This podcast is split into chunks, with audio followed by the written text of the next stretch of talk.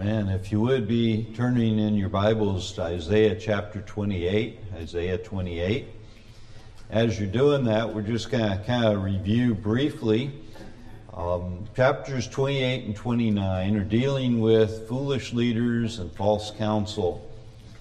In chapter 28 and 29, it doesn't mention it explicitly, but it's implied in the background, and it took me a little bit of reading to understand that Isaiah is encouraging the leaders in Jerusalem not to trust their political and alliances that they had with Egypt, but to trust God. And so we covered, first of all, the fact that Isaiah pointed to the north, to Ephraim, and to the fact that they would be drunk with, with wine. And the implication was that Jerusalem wasn't much better. And so he kind of highlighted that. And then he highlighted that judgment's coming and that a sign of judgment is tongues. And we talked about tongues last week.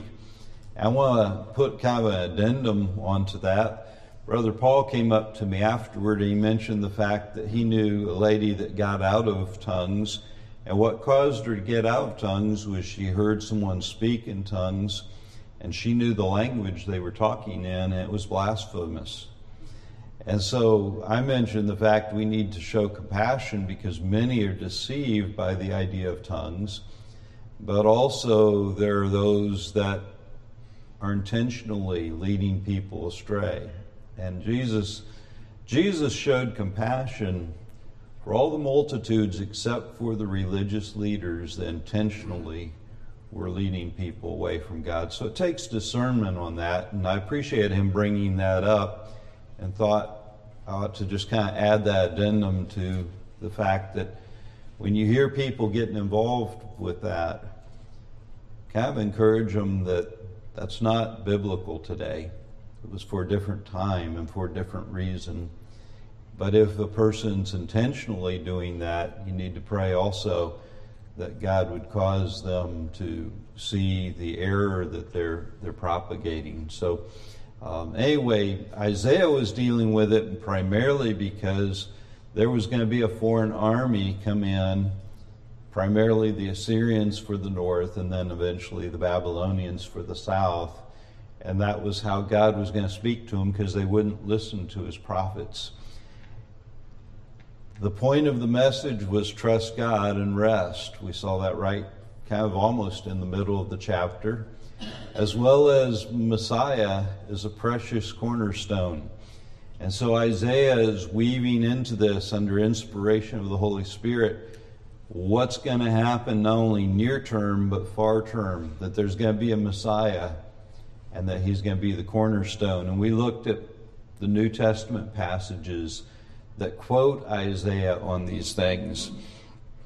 And then, lastly, last week we covered the fact that none would escape, that they're going to all be swept away. And you know, we could look at this as a parallel to spiritual things. We're called to trust God. Instead, we try and trust our own works and our own ideas and our own things. And in Hebrews 9, it tells us that it is appointed unto man once to die, and after this, the judgment. No one has ever escaped death. It comes sooner or later. The only one that conquered death was Jesus, and because of him, there is a resurrection. But no one else has escaped. Well, I stand corrected. Uh, Enoch did as well as Elijah. The two of them God took to heaven. But other than those two, everyone else has found death as their doorstep into eternity. And so there's a judgment. And there was a judgment coming for the Israelites. Today we're going to start with the parable of the farmer. Now, to me, it it was like, okay, how does this fit? And then the other thought that came to mind I am the last person that should be teaching on this. I don't care what I plant, it dies. I planted crotons a year or two ago, and every one of them has died. Um, I can't even grow grass right. My lawn is green because of weeds, not because of grass. And so I'm thinking, I am the last person that should be teaching on the parable of the farmer. Now, I thought it was kind of interesting. You know, it was like, how does this tie in? And I'm looking at all these other things that Isaiah has covered. And one of the words or phrases that he used last week as we were talking about this judgment was a strange work or a strange act. In verse 21 of chapter 28, it talks about he may do his work, his strange work, and bring to pass his act, his strange act. And eventually, after reading and rereading, it became a little more obvious to me that this parable is there to kind of help us understand why this is a strange work. Why is God doing this strange work? I thought it was interesting last week. Our pastor preached on the parable of the soils. Now, we've always heard it called the parable of the sower, but he kind of said, well, we really ought to correct that.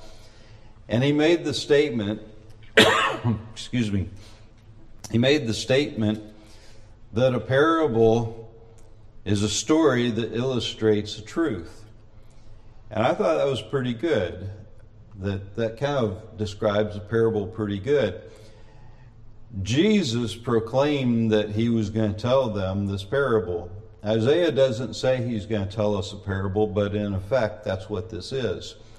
And so, as we read this passage, starting in Isaiah 28, verse 23, to the end of the chapter, I'm going to kind of give you the details of the story, but I want you to be thinking what's the truth behind this story? So, Isaiah 28, starting in verse 23, it says, Give ye ear and hear my voice.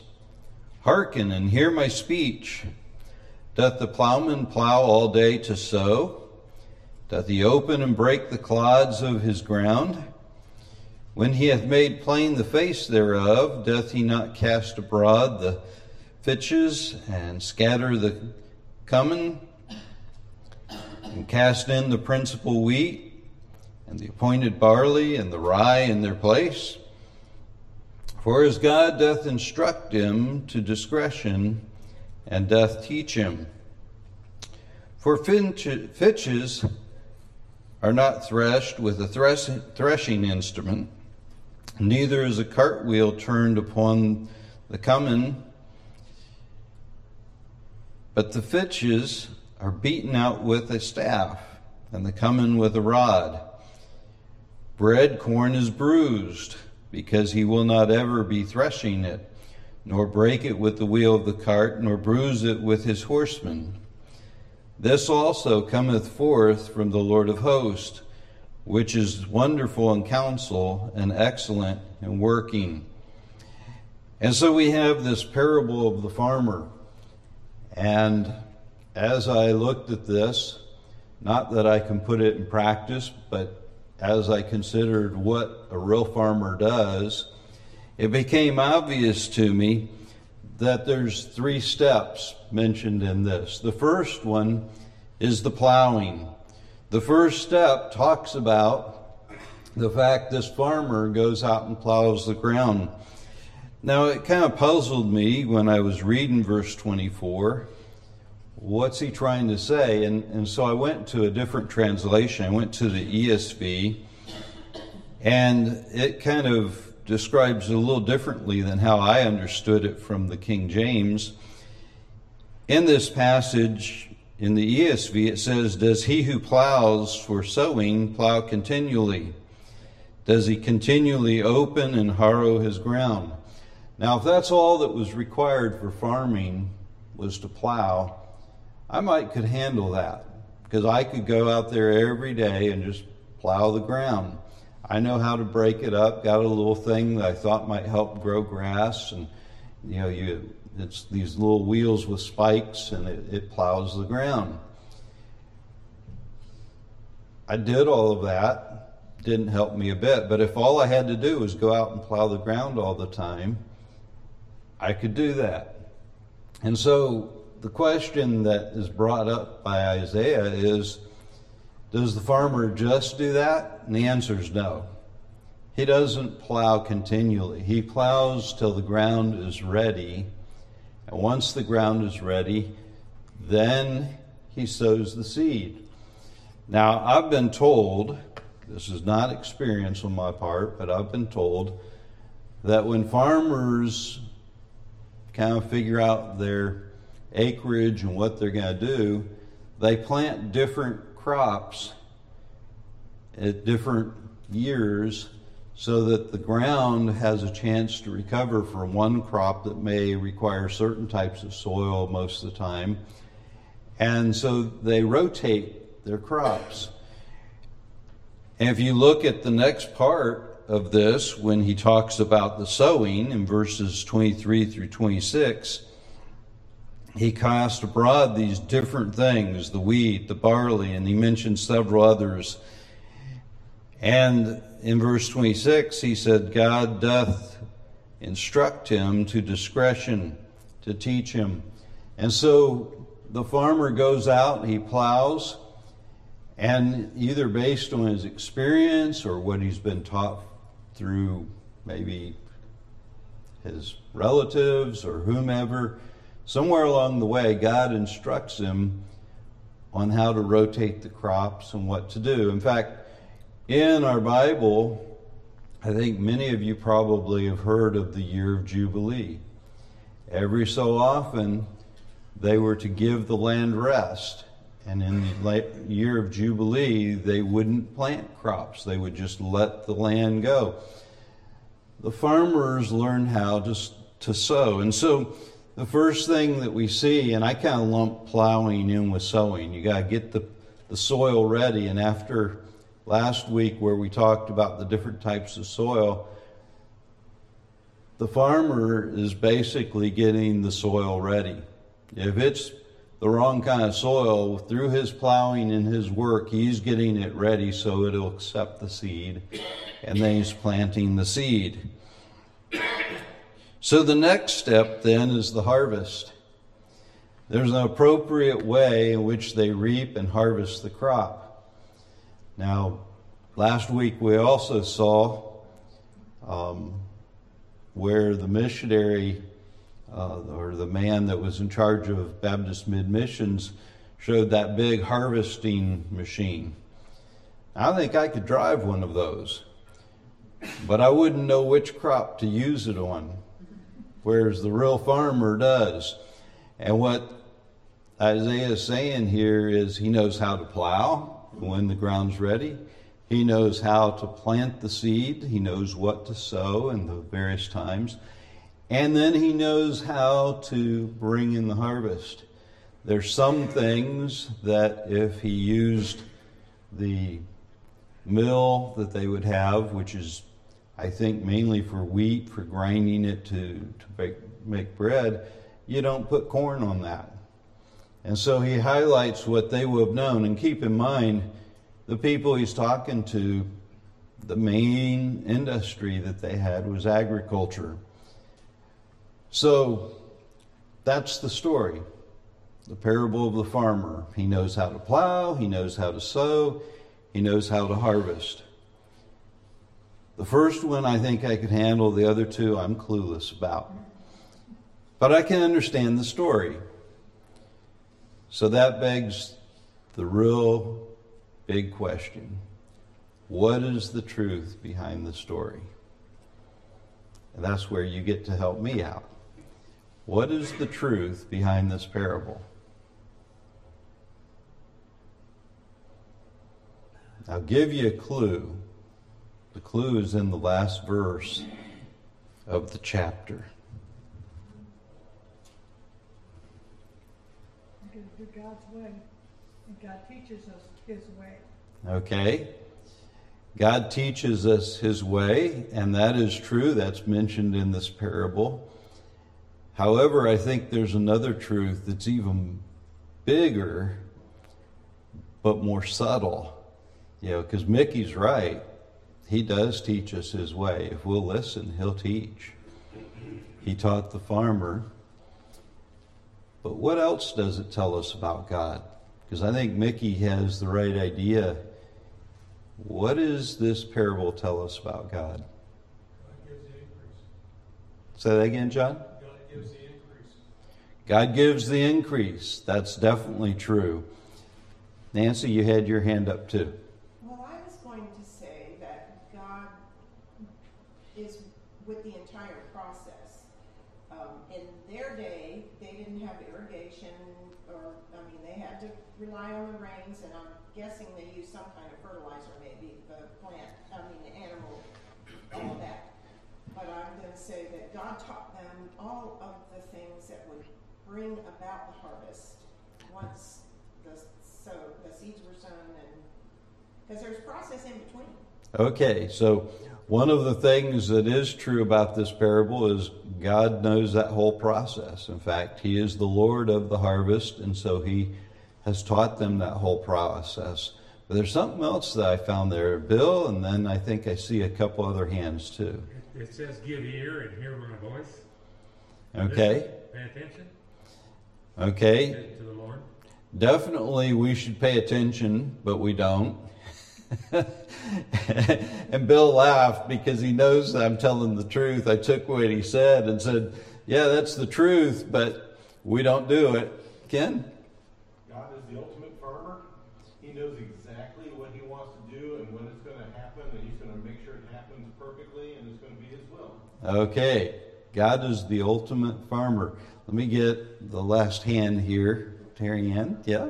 Well, the farmer is very sensitive about the way he handles the crops. And God wants us to be sensitive the way we handle people, too. Okay. So the farmer is to be sensitive about how he handles crops, and yes, God wants us to be sensitive in how we treat people. But Ken hit on the key thing.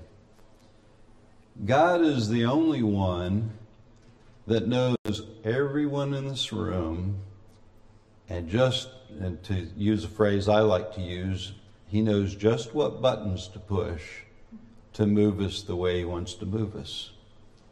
He knows just how to squeeze yours and my heart to cause us to pursue after him. And so the truth of the matter is, this parable is teaching one key truth God knows exactly what is necessary for each one of us. The farmer knows what's necessary to grow each type of crop and how to harvest that crop. God knows what is necessary to deal with each one of us. And so, if you think of all the things that we were talking about, at the end of this description about judgment, Isaiah gives them a parable of the farmer. And what he's trying to say to them is God knows how to deal with each one of us based on what kind of soil we are, based on what he wants to bring in the way of a harvest. There are two responses that is that are mentioned in Isaiah 28. There are two outcomes mentioned in Isaiah 28. One response is to trust God and rest. And that's what we covered in Isaiah 28 is Isaiah is pleading with them, trust God, trust God. Please trust God because he'll give you rest. The other response is to trust Egypt and be subjected to the judgment that's going to happen not only to Israel not only to Judah, but to Egypt and to all the other nations. And so that was Isaiah's plea in that time. But I think we ought to walk away and not ignore the truth that he's presenting because I think it's bigger than just that local setting. Similarly, today, when people hear the gospel, there's two responses. One response is to believe in the Lord Jesus Christ and be saved. The other response is to basically trust our own works and our own ways and ideas and think that we can earn our way to heaven, but will be condemned. Different character, different hearts require different treatment. One pastor put it this way he said, The same sun that hardens clay melts ice. And the truth is, God knows what each one of us need to motivate us to either pursue Him or to cause us to rebel even more and push further away from Him. We heard from a missionary director of a mission board, and one of his key verses was pray to the Lord of the harvest that he would send forth workers. I think we ought to take to heart the parable we heard last week about the parable of the soil and this parable. And we ought to pray that God would prepare the heart of the people that need to be saved. If you would, I'm going to put up on the slide a verse. It's John 644. And I think it goes hand in hand with the truth that, I, that Isaiah has brought before us today. It says, No man can come unto me, this is Jesus speaking, no man can come unto me except the Father which hath sent me draw him, and I will raise him up in the last day. The truth of the matter is, we have a free will. But it's also true that God is sovereign. And like I said, He knows which buttons to push in each one of us to bring us to a place where we either accept Christ as our Lord and Savior or reject Him. There was a quote that I wrote down in my Bible years ago that was convicting at the time, and every time I read it, it's convicting today, and I hope it will att- grab your attention the way it did mine. Adrian Rogers, I believe, said this. He said, Oft time we as Christians spend more time praying to keep sick saints out of heaven than to keep lost sinners out of hell. It was convicting not because of keeping sick saints out of heaven, but how much time do I spend praying for those that I know, friends, family, neighbors, that I know don't know Jesus? Have I spent equal time or more time praying for them that God would work in their heart? We hear a lot of things, a lot of teaching and preaching about reaching the lost, but I think many times we don't take the right first step. Think about this parable we just looked at. What's the first thing the farmer does? Prepare the soil. Prepare the soil, break up the ground, plow. Can you and I do that in someone else's life? Not really. God may use us a little bit. We might be the instrument in His hand to help break up the soil. But God's the one that knows exactly what it's going to take to make that heart fertile soil where they'll hear God's word. And so I would encourage us that we ought to pray and that we ought to be persistent in prayer. I know why we pray for sick saints. They're our friends. We know them better than everyone else. But those that are sinners, have a much more serious condition. They're headed for an eternity apart from God in a place called hell. And it's not that we're trying to be mean, it's what we're taught by God's Word. It's the price of rebelling against God. There's another passage, it's in Luke 18. I'm just going to read the first verse, and I think the the seventh verse, sixth or seventh verse. There was a parable that Jesus spoke to them. He said, Men ought always to pray and not to faint. And the parable goes on to talk about a judge and a widow. There was an unrighteous judge and there was a widow, and the widow kept coming back to the judge, wanting him to make things right for her. And she did it relentlessly. And the other part of this quote I have there is the judge's final response after this widow came there. She says, Yet because this widow troubleth me, I will avenge her, lest by her continual coming she weary me. We can never weary God. And someone once asked me, you know, how often do you come to God with a prayer request? And I said, well, depends on how important the prayer request is. The most important prayer request I think we could take before God is for someone we know and love that needs to be saved.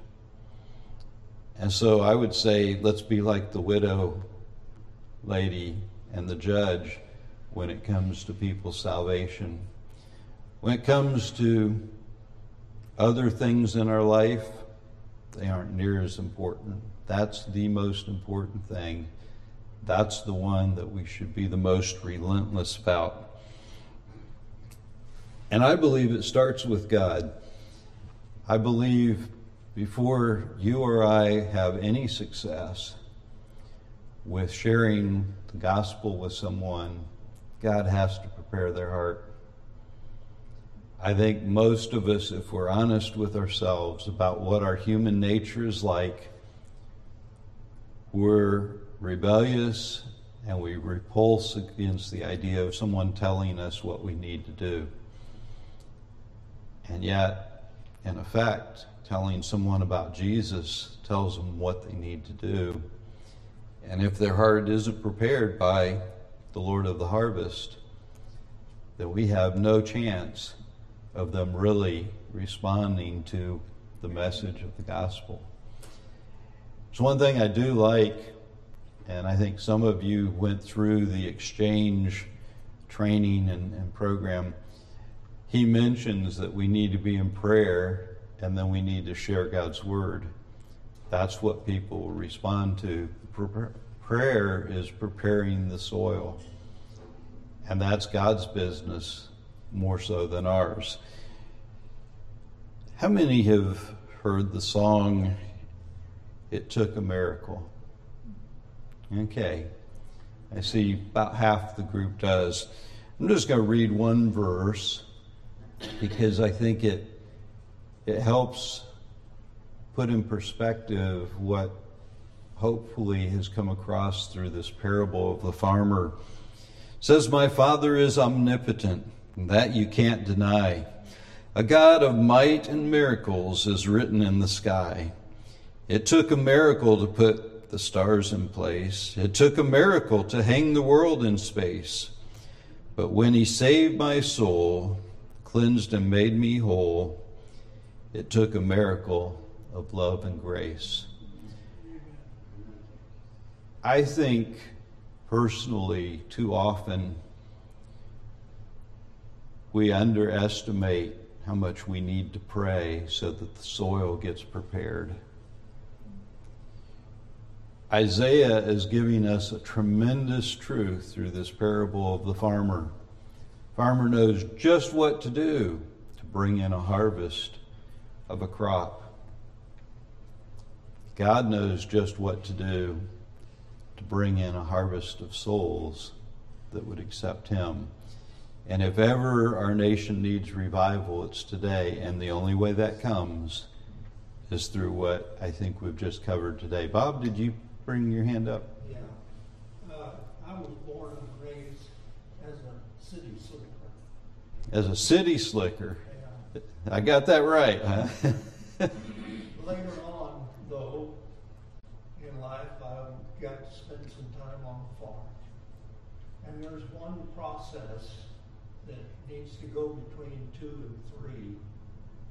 If you're raising real crops like corn and soybean, and that's cultivation.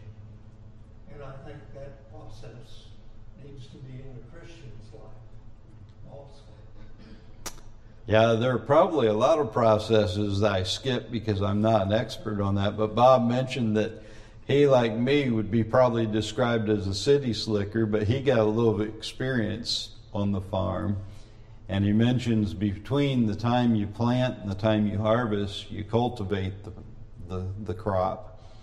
And God does all of that. He knows all of that. And what he illustrates in this parable is exactly what, what Bob's bringing out, and that is that just as the farmer knows his crops and everything that's involved in raising those crops, God knows each one of us and exactly how to squeeze our heart to turn us whichever way He wants. In fact, there's a proverb about that. I think it's Proverb 21 1.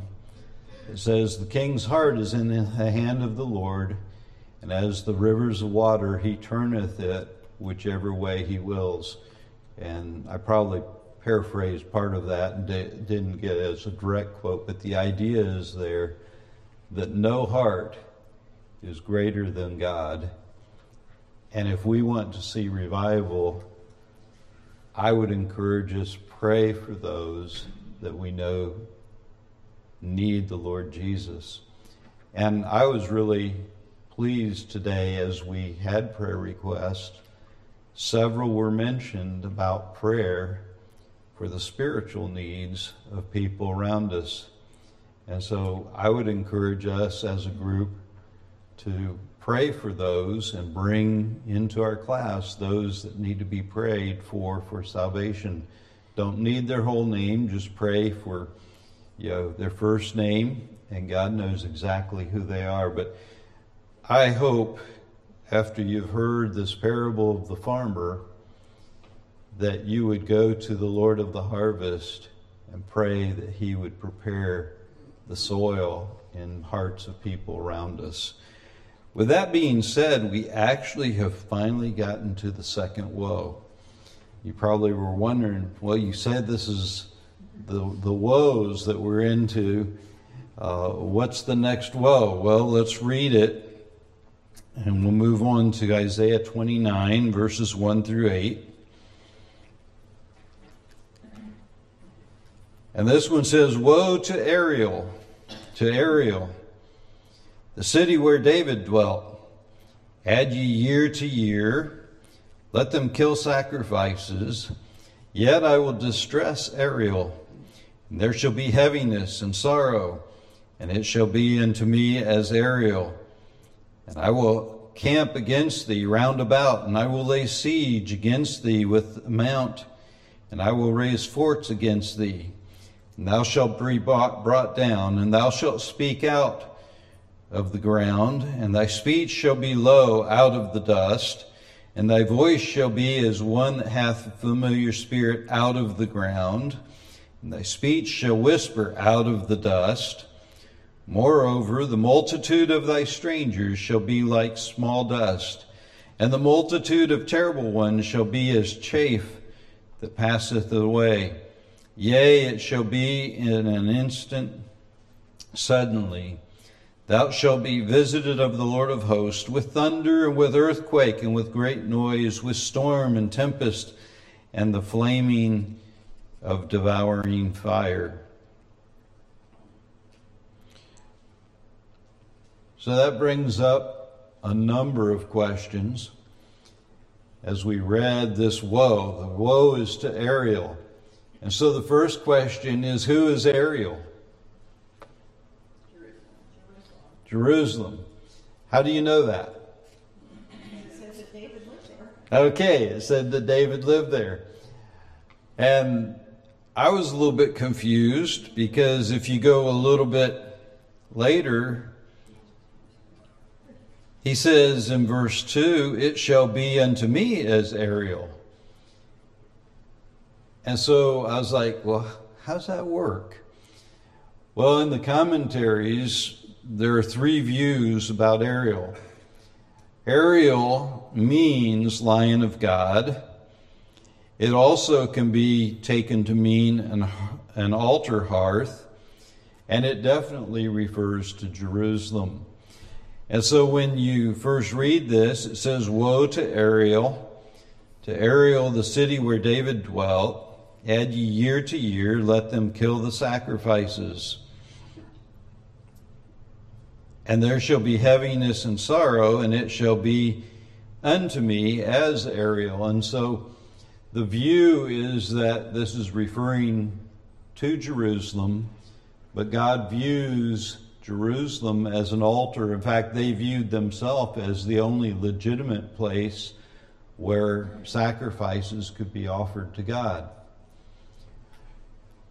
So that then brings up the question of okay, if God is against them and it is Jerusalem, what is Ariel doing? Why is God against them?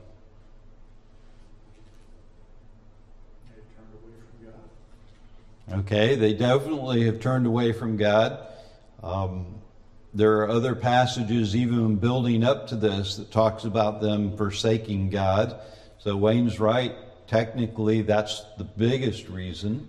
Bill? Uh, they were not listening to God with the about the uh, making a pact with uh, Egypt or Assyrians. Okay, they definitely, as we've been talking about, were going about trusting their political alliances more than trusting God, which is what Bill's bringing up.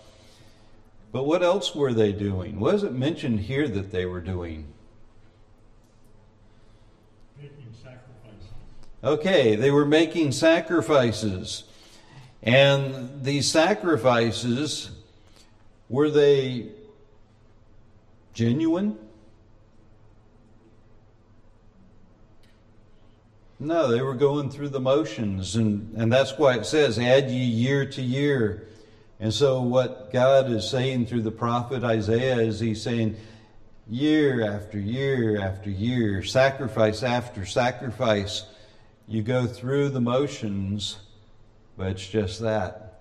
It's a ritual, it's motions. And we're going to see that as we go a little further in this chapter that he, he brings that out. And so, what are they doing? They're going through ritual religious actions year after year. Sad thing is, it can happen to any of us. Okay? It can happen to genuine followers of Jesus as well as just a moral person that thinks they're getting to heaven on their good works. They can just go through the motions. It can become a ritual, and that's what it became to Jerusalem. So, what happens to Ariel? We know that it's talking about Jerusalem. We know that they're offering sacrifices, that's just more a ritual than genuine worship. What happens to them? Nancy?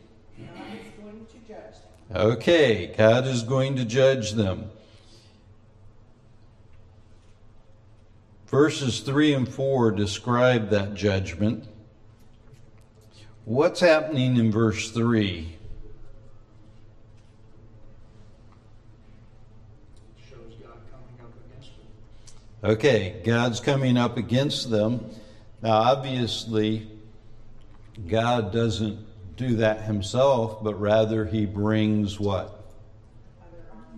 Foreign nations and other armies. And so God is against them, he's judging them, and the first thing we see is he brings other armies against them. And then what happens? Verse 4, what happens?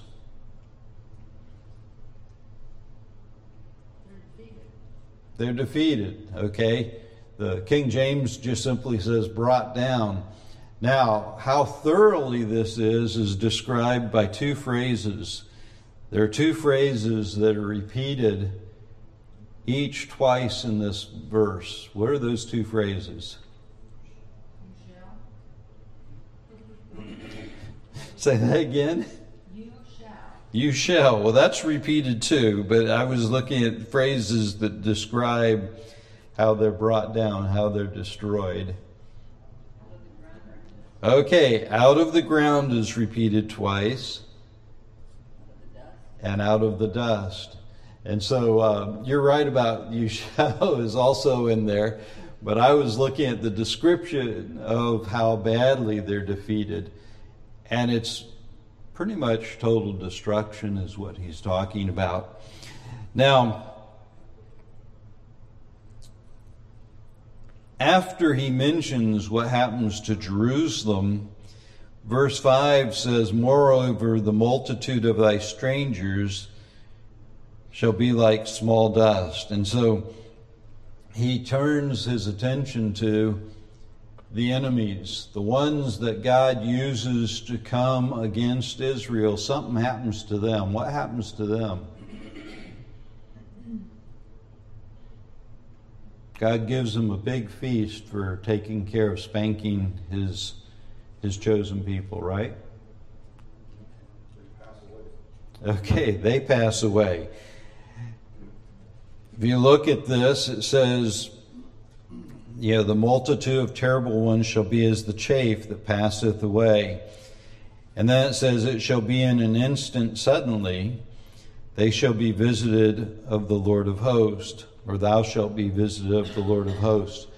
So, after they have accomplished God's chastisement upon his chosen people, God also judges those nations. Now,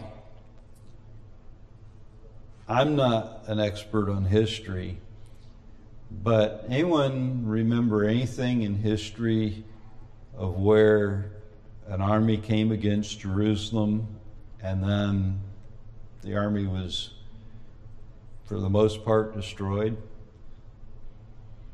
Remember a particular king or anyone that did that? Well, I don't feel bad then. My history isn't any better than anyone else's. well, a little bit later, we aren't going to go into all the details, but the immediate fulfillment of this uh, many believe was when Assyria under Sennacherib, or Sennacherib, I don't know that I pronounced it right, he was the king, came against Jerusalem, and he came during Hezekiah's reign. And Hezekiah went before the Lord and said, Lord, this is what they're saying.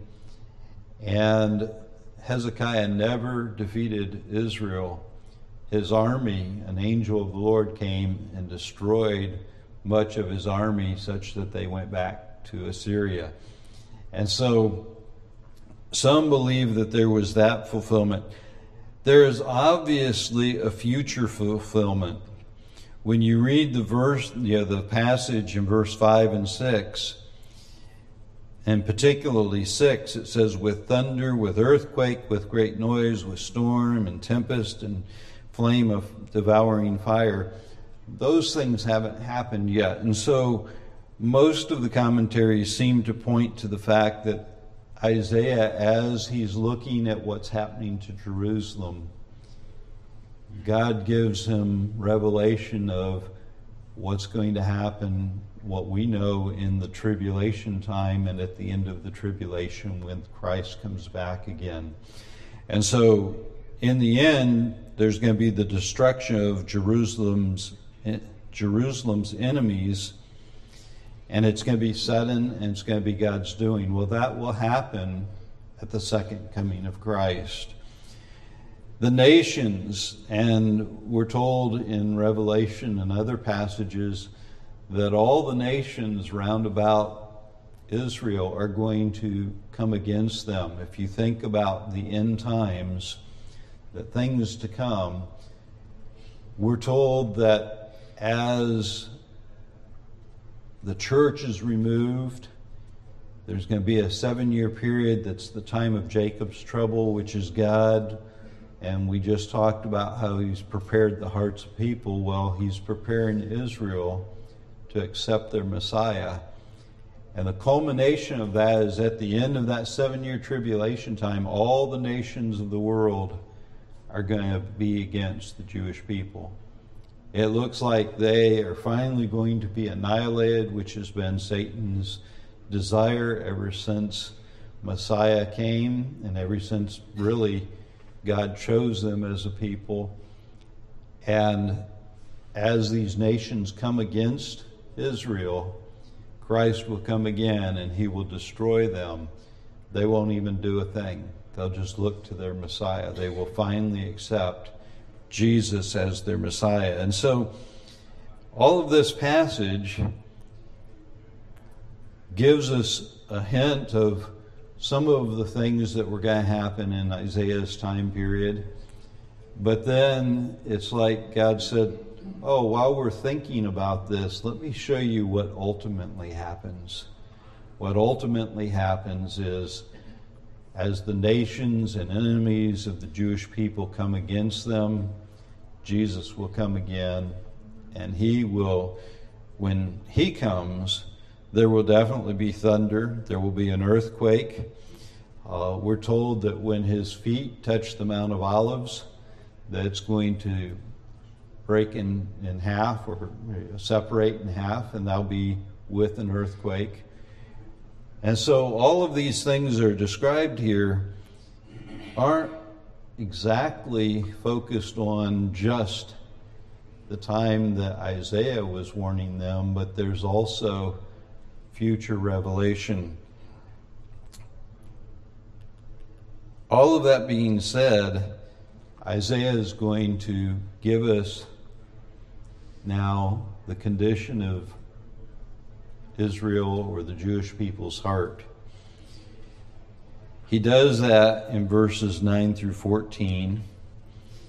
And I'm looking at the clock and I'm thinking there's no way we should even start that.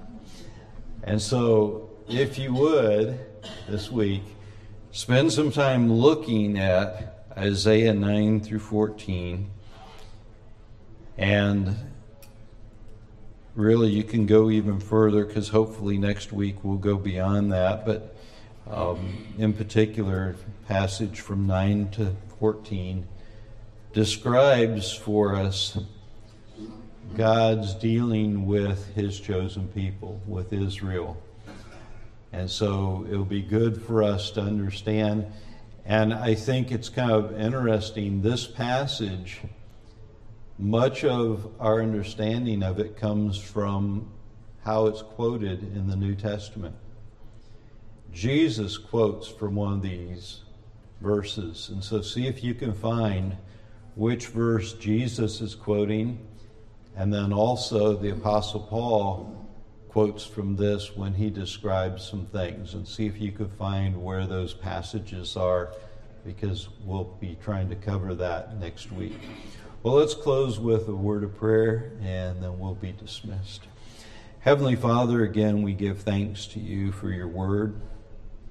Father, we are grateful that our salvation is a work that you do in our heart. You give us the faith, you give us the gift of grace, you give us the gift of your Son who died for our sins. And Father, help us to pray and and to be more persistent in asking you to work in the hearts of the people around us that we love so that they might be saved. We thank you for the message that you gave Isaiah and how it speaks to us today. Father, help us to have a burden for those that are lost. We pray for our pastor as he brings us the message in the service.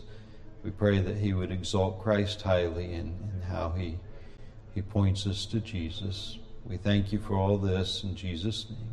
Amen.